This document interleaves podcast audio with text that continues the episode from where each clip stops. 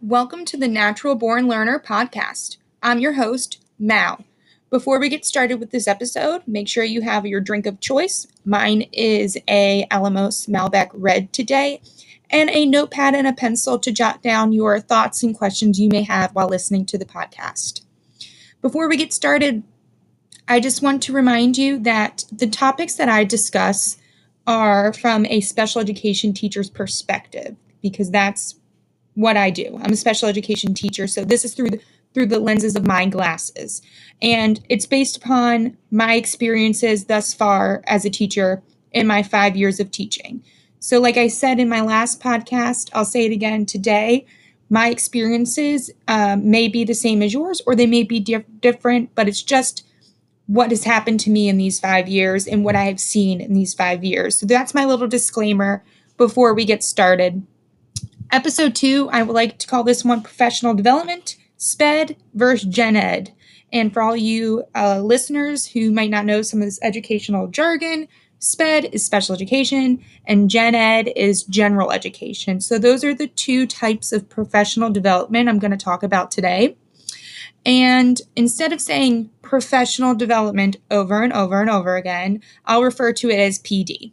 Okay, so you might hear some SPED, Gen Ed, and PD. So, that's another little tidbit for you guys, for you listeners.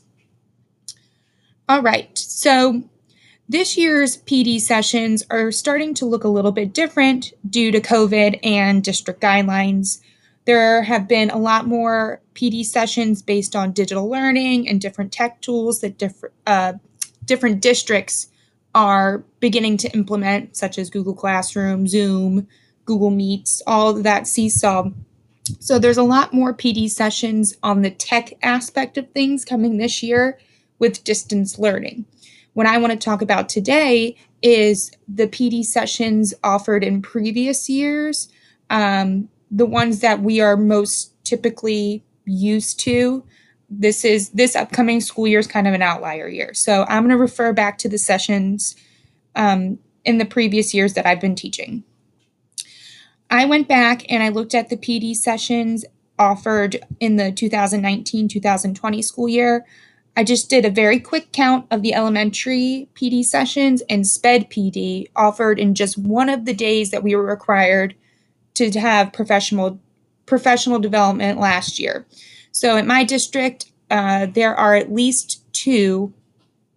I don't think there's more. I think there's just two days where we're in PD sessions all day offered by the district. So when I was doing this count, I was just looking at the one day and I was looking at the morning sessions and afternoon sessions. So I did a quick count and for the elementary PD sessions, there was 33 offered in one day. A lot of them were planning sessions you can have with your team to collaborate and you know plan for the upcoming year. Uh, there was also collaboration PDs, uh, curriculum, differentiation, all those sorts of things. There was a lot of different options for elementary teachers. I did the SPED count, and there were 38 PD sessions offered, which was a little surprising to me because there was 38 SPED and 33 elementary, which I would think it would be the other way around just because there's, you know, more gen ed teachers and just more students in that area. So that was a surprise to me. But, however, there were 38 SPED PDs, but there were 10 repeat sessions in one day. On the first day, there was already 10 repeat sessions. And when I did a quick scan of what was offered for the SPED teachers, almost all of the PD sessions were curriculum trainings. So, curriculum personnel teaching us how to teach the curriculum. And just a disclaimer in my five years of teaching in this district, we've only added one new reading program. So each year we have curriculum trainings, but the curriculum hasn't changed except for one. They added one reading program, and I think I've taken three PDs on that one already. So that's my little tidbit there. So if you take away the 10 repeat sessions on day one, you're looking at a 33 elementary and a 28 sped. And that number seems a little bit more ideal. Not ideal. Um, what's the word I'm looking for? It's just more accurate because I then did a quick scan of day two and almost all of the special ed professional development sessions were repeats. Again, curriculum PD sessions. At this point, it's kind of insulting our intelligence as special education teachers. Like, come on, we can't, not we, the teachers, whoever is developing these professional development sessions, you really can't come up with anything else for us to better our craft. You have all these options for elementary, middle, high school. What about SPED? Not even just SPED. What about those other, you know, demographics that are overlooked? ESOL, speech, OTPT, just to name a few. Like, we want to get better too for our students, and we're kind of getting the short end of the stick. So, that's just one thing I wanted to point out.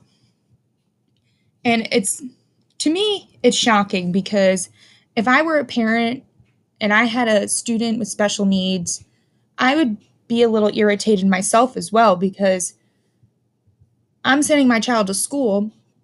And granted, I know I do stuff outside of the PD sessions.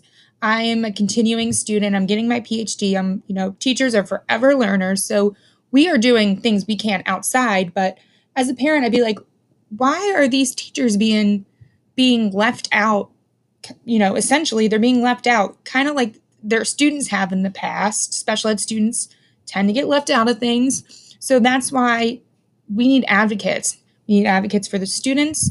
That's why I do what I do, but I'm advocating for the teachers in this in this sense. Why are we getting the short end of the stick? Another thing is this is telling me that there are not nearly as many offerings for SPED teachers and because there's not as many PD sessions offered for special ed teachers, that is forcing us to partake in other PD sessions not in our concentration, which is fine, just a point I wanted to make.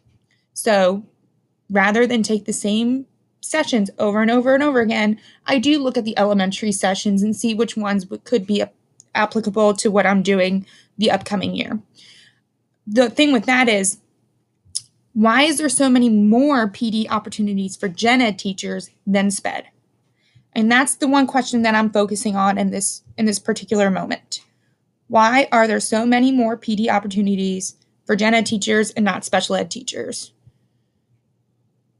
I just would like to dig into the brains of the people at district office and you know the ones who develop these sessions like is there someone in those meetings or conversations advocating for the teachers. And then that can lead to advocating for the students. So that's what I'm I'm focusing on now. I did a little bit of research and I also stumbled upon an article that stuck out to me. And the article asked the question, why does professional development matter? Why do we do it every year? And here are the reasons that this article stated.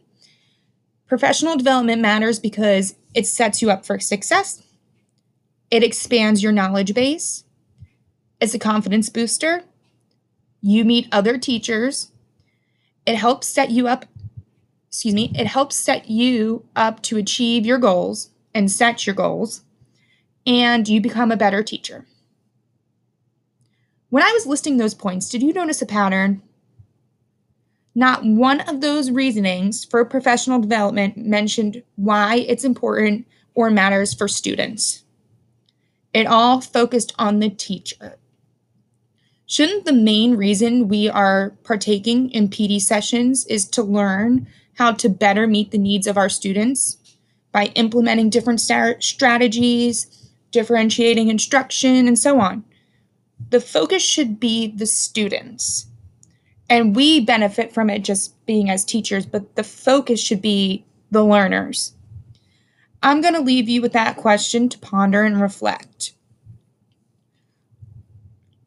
There is so much hustle and bustle in the beginning of the year. take it from me. My f- beginning of the year school anxiety just hit me like a ton of bricks the other day. And there's the to do list is pages and pages and pages long. But as teachers, we need to slow down and remember our purpose. And our purpose is to meet the needs of the students, to go out into the community and be successful.